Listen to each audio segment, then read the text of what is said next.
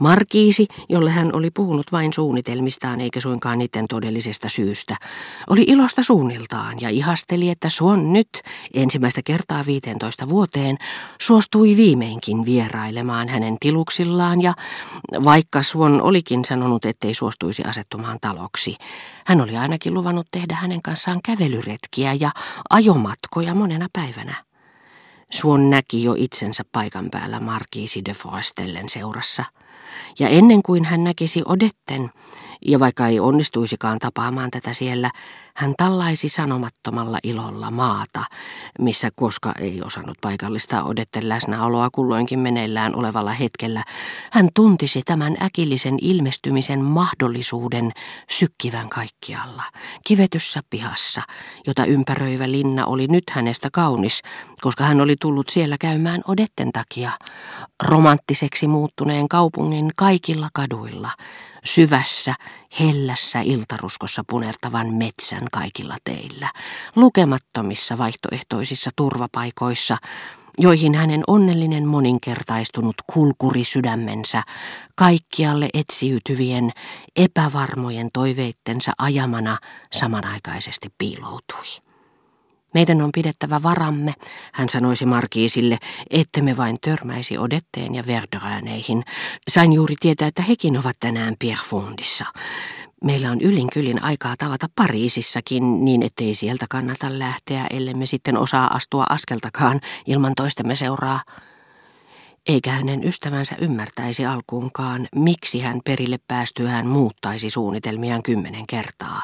Tarkastaisi kaikkien komppiennen hotellien ruokasalit, käymättä silti pöytään yhdessäkään, vaikkei niissä olisi nähty jälkeäkään Verdrääneistä. Näyttäisi etsivän sitä, mitä väitti pakenevansa, ja pakenisi kohta – kun olisi sen löytänyt.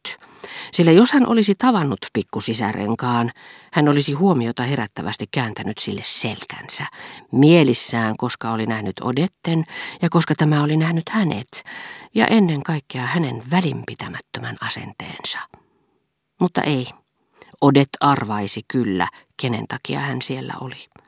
Ja kun Marquisi de Forestel tuli häntä noutamaan, hän sanoikin, Ikävä kyllä en voikaan lähteä tänään Pierrefondiin. Odette on nimittäin siellä juuri tällä hetkellä. Ja Suon oli kaikesta huolimatta onnellinen ajatellessaan, että jos kaikista kuolevaisista yksin hän ei sinä päivänä voinut lähteä Pierrefondiin, se johtui vain siitä, ettei hän ollutkaan kuka tahansa, vaan Odetten rakastaja, ja että kielto, joka rajoitti hänen yleistä liikkumisvapauttaan, oli vain muuan hänen orjuutensa, tämän niin kallisarvoisen rakkauden muoto.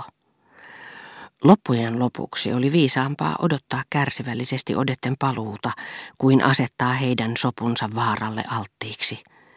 Hän tutki päiväkausia kompiennen metsää esittävää karttaa, ikään kuin olisi ollut kysymys hellyyden sokkeloista, ja kuormitti työpöytänsä Pierre Fondin linnaa esittävillä valokuvilla – Tuskin oli koittanut päivä, jolloin Odet todennäköisesti palaisi, kun hän taas avasi aikataulun ja laski, millä junalla tämä tulisi, tai, mikäli olisi hiukan viivytellyt, ne junat, jotka vielä olivat jäljellä. Hän ei liikahtanutkaan kotoaan, koska pelkäsi saavansa sanan poissa ollessaan, eikä käynyt nukkumaan siltä varalta, että Odet palaisikin viimeisellä junalla ja haluaisi yllättää hänet tulemalla hänen luokseen keskellä yötä. Juuri silloin hän kuuli, kuinka joku soitti katuoven kelloa. Hänestä tuntui, ettei kukaan kiiruhtanut avaamaan. Oli jo aikeissa herättää portinvartijan, avasi ikkunan kutsuakseen, mikäli näkisi odetten, sillä kaikista varoituksista huolimatta, joita hän oli ainakin kymmenen kertaa käynyt antamassa, saattaisi hyvin käydä niin, ettei portinvartija olisikaan paikalla. Mutta tuli ja kuului hänen omaan palvelusväkeensä. Hän pani merkille lakkaamatta ohivirtaavat ajoneuvot, joihin ei ollut koskaan aikaisemmin kiinnittänyt huomiota. Hän kuunteli, kuinka ne tulivat kaukaa, lähestyivät, ajoivat hänen alaovensa ohitse, viedäkseen muualle viestin, joka ei ollut hänelle osoitettu. Hän odotti koko yön, hartaasti ja turhaan sillä Verderäänet olivatkin palanneet odotettua aikaisemmin. Odet oli tullut Pariisiin jo puolelta päivin, mutta ei ollut aikonutkaan saattaa hänelle sanaa, ja koska ei keksinyt muutakaan tekemistä, oli lähtenyt illalla yksin teatteriin. Oli palannut sieltä jo aikoja sitten ja nukkui. Totta puhuen Odet ei ollut edes ajatellut häntä. Ja nuo hetket, jolloin Odet unohti Suonnin olemassaolonkin, olivat tuottoisampia ja kahlitsivat Suonnin tehokkaammin kuin kaikki naiselliset ansat sillä näin Suon joutui elämään tuskallisen kiihtymyksen vallassa, joka oli jo ollut kyllin väkevä saadakseen hänen rakkautensa puhkeamaan sinä iltana, jolloin hän ei ollutkaan tavannut Odettea Verderäänien luona ja etsinyt tätä yötä myöten.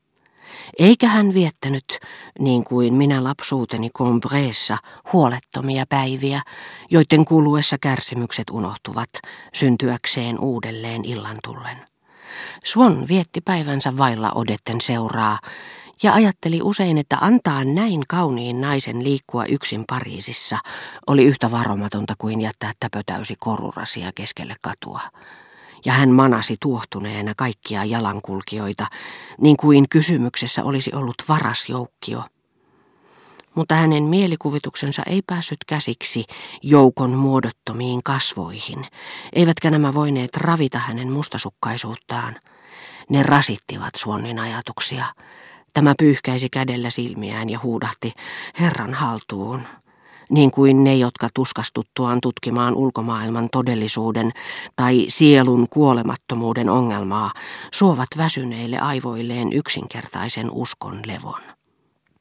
Mutta poissa olevan muisto kietoutui väistämättömästi Suonnin elämän jokapäiväisimpiin tapahtumiin, aamiaiseen, postin saapumiseen, kaupungille lähtöön, maatapanoon, jo pelkästä surusta, jota hän tunsi osallistuessaan niihin yksin, niin kuin Savojin herttuan alkukirjaimet PB, jotka hänen leskensä Itävallan Margareetta pelkästä kaipauksesta liitätti omiinsa kaikkialla Brun kirkossa.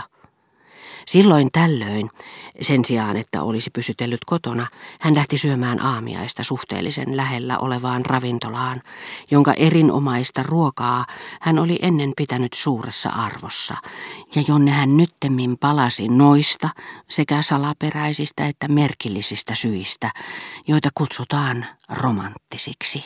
Kyseinen ravintola, joka on olemassa vieläkin, oli näet nimeltään La Perouse, niin kuin katu, jonka varrella Odetta asui.